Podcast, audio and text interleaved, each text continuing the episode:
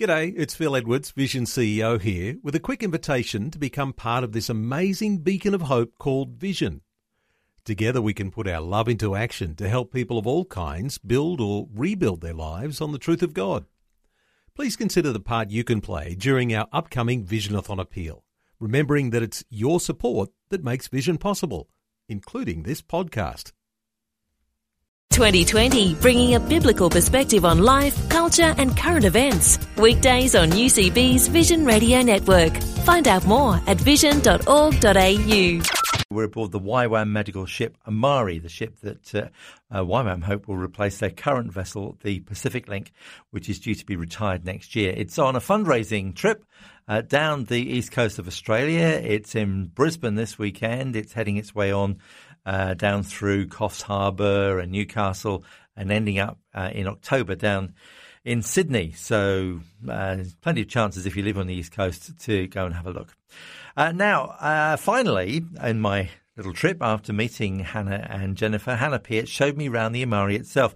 It feels like a very modern ship and certainly has more space on it than many vehicles I've been on. Um, you might remember the Operation Mobilisation ship, the Doulos, which toured Australia a few years back on its last journey. Now, if you went aboard that, you'll remember that it seemed very cramped and dingy, and the, the cabins were tiny, and the corridors were tinier and lots of staircases up and down. The Amari is it's still compact, but it feels much more spacious than that. So Hannah started our tour in one of the crew cabins. They are quite an upgrade for us. Yeah. Our current vessel up in Papua New Guinea. Uh, it's not uncommon to have 10 to 4 people in one room and uh, 50 people sharing six toilets. Now we have one toilet per cabin. Uh, Wow. So it is it's amazing. But it, what it means is we can have families on board and we can have people who are potentially like myself who would want to be in this long term. Yeah, Uh, so yeah. we want to make it more livable and sustainable so we can have long term guys on board. Yeah. So it actually feels it feels like Yeah. you've got somewhere to call your own. It really Yeah. does, and it makes a big difference. When you're involved in any of this kind of work, you need a place to come back and recharge because you're giving out so much during the day, and this Yeah. will allow us to do that. You don't have to do. I, I went on one mission ship where uh, they had to do hot bedding. So uh, yeah, the, the night shift and the day shift swapped over in the same bed. No, we got our own beds, which is very nice. Okay. So, yeah. All right. So there's quite a few levels of the ship. what was the ship originally? Uh, ship was originally a cruise ship in the Whitsundays, actually. Um, right. So this is our bridge, where our ship, uh, where our also known as a wheelhouse, where the captain drives the ship, so to speak, or captains the ship. Um, there's a lot of stuff going up here. We have radars, uh, depth sounders, GPSs. But currently, where we've been working, we have charts, but we've actually had to make a lot of our own charts. Oh, really? Yeah, because where we go is just so isolated, so remote. The charts don't exist, so we have particular um, equipment that goes out on these small boats. It just heads out and gets lots of soundings and readings, and then we have to put those on like pictures and Google Earth. And it's a, I f- sometimes I think our captains are more like physicians or scientists, is the way they have to. work I- it all out. It does actually look like the bridge of the Enterprise. It has to be said. It, it, it's uh, Yeah. if we thought the uh, if we thought the the yellow suitcase was high tech, this looks really high tech. It is. I think you. Yeah, I'm. I think I'm learning more and more and more that captains are incredibly technical people. I'm very um, disappointed there isn't one of those big the big wheels like like they have in in No. movies. We just have a little wheel, and most of the time it's probably on autopilot, and then they just take it off autopilot during like a windy port, or when we're picking up anchor, or dropping anchor, or coming into port, or coming into a river, something like that. But often um, for the big open ocean sails, it's on autopilot. But you have two people up here at least at all times Yeah. um, while we're sailing, um, one person sailing and one watchman on the whole time. And then from here, they'll talk to the guys down in the engine room as well. Yeah. Do they have that thing that goes ding ding ding ding ding ding, or is that only in the movies as I well? think that might be only in the movies, not this one. You're spoiling so many yeah, of my I know. The movies, the movies ruin it for all of us. But, uh, the interesting thing about about the whole vessel is Mm-hmm. that everyone here has to be a professional. It's it's not like Yeah. you're, you're you're just do-gooders. You, you're actually people who are professional at what you do. No, you need a captain. You can't wing it, unfortunately. um, so our captains are real and they're qualified. So yeah, we have a, obviously a lot of our medical professionals obviously are also professional, registered within their country, and we registered them within Papua New Guinea as well. And our um, marine crew are also qualified. But we do have spaces on board uh, for non-professional volunteers. Uh, so if they're not necessarily medical marine, but they want to like jump in the galley or assist in the clinics, registering patients, something like that, we have space, but we definitely have key positions that have to be done by professionals. okay. So we're going to head to the sun deck now. The sun deck is the top of the ship, and it's actually where we're going to put a helicopter pad. Oh, I know. now you're talking.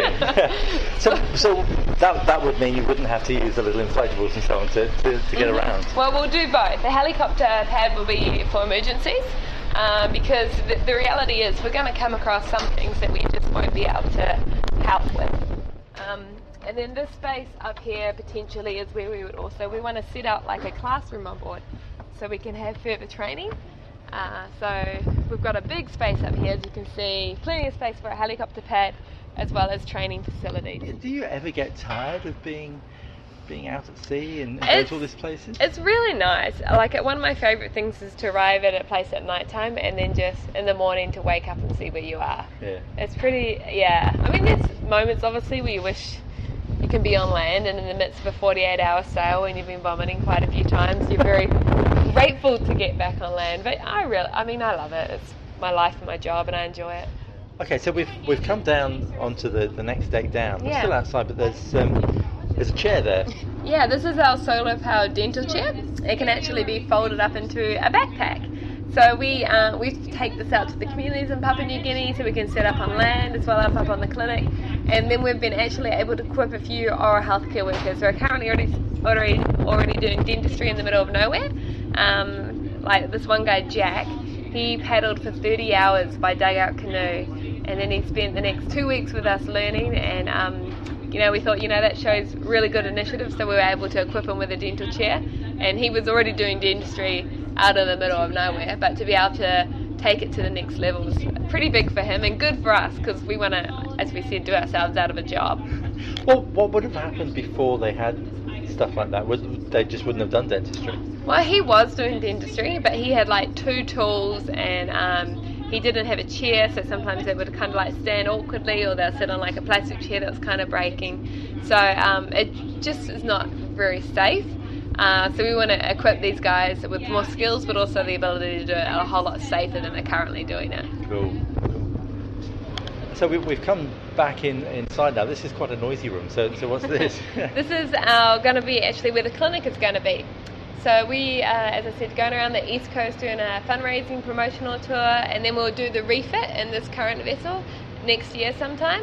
Uh, so where you are, we're planning to push out this back wall, take it pretty much to the end of the ship. The, sorry, the swimming pool there is gonna go, which we're all Oh. very sad about. Um, but that's all right. We'll get over that eventually.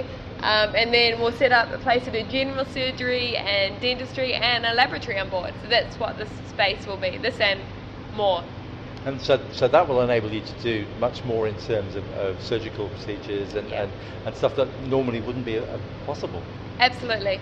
At the moment, as far as surgical procedures, all we do is eye surgery, ophthalmology, but this will open up the door for us to do a whole lot of general surgery. And then on top of this ship, uh, we'll also have uh, these small outreach tenders. So they'll be uh, built with one, a mobile dental chair, like we saw earlier, a little vaccine fridge, and they'll be equipped to go out to the village for like a couple of nights for this It's quite a thing to, to coordinate, I imagine. To, to actually to actually someone someone somewhere has to have the vision for what we can do with this. Yes, it is a logistical nightmare at times. Um, like earlier today, I'm trying to coordinate our outreaches that are currently happening up in Papua New Guinea. So I'm on the phone with different healthcare workers up in Papua New Guinea, on the phone with different volunteers, and and then there's a lot you just have to decide once you get on the ground as well, because people don't have cell phones or cell phone Yeah, of service. course, yes. So yeah, it is it is logistically very interesting. Yeah. yeah, I love it when people say interesting. Yeah. Interesting. Everyone knows interesting means something different. yeah. Oh, so we're at the, the gangway, and this is mm-hmm. where I get off. But hopefully, you're hoping a, a, lot more people will get on over the next few weeks. Yeah, we are here till Monday, and uh, so we're at Macarthur Avenue, Eagle Farm 217, and people can come on for tours between 10 to 4. Uh, and then we travel down. So next for us is Gold Coast, Ballina, Coffs Harbour, Newcastle, Sydney. So, so you, you, get all the way down the down the east coast. Yeah, just on our website ywamships.org, we'll have the dates of where we're going and whereabouts. So yeah, I'd love to have people come along see what you do and volunteer? Yeah, absolutely. More volunteers, the better. I love to see Australia representing on board the ship up in Papua New Guinea. That would be great. And that's Hannah Peart from uh, YWAM. And uh, if you'd like to go aboard the ship, as I mentioned, if you're in Brisbane, you can go this weekend. It's berthed at the docks at Macarthur Avenue Central in Eagle Farm. It's signposted from the road, so you can't miss it. Uh, it's in Ballina next weekend, then in Coffs Harbour the following week. It moves on to Newcastle on Friday, 26th of September, and it's there until mid October, and then it heads for Sydney. It's there from the 18th of October until the 4th of December, so plenty of time to go and see it while it's there. Uh, you can find out more details on their website, uh, which is a special one for the tour. It's called ywamships.gofundraise.com.au.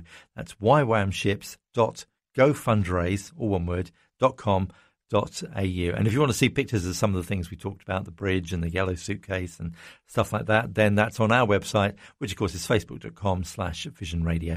And huge thanks to Adele, who was behind the scenes organizing it all, and to Hannah and Jennifer, who made me very welcome and uh, showed me around. It was a, a fascinating afternoon. It was a real delight to go around, and it was lovely to meet the girls who are just so passionate about what they do and what they can do to help the people of PNG. You're listening to 2020. Like what you've just heard? There's more great podcasts, or you can listen to us live at vision.org.au. And remember, Vision is listener supported. Your donation of any amount will help us continue connecting faith to life. Learn more or donate today at vision.org.au.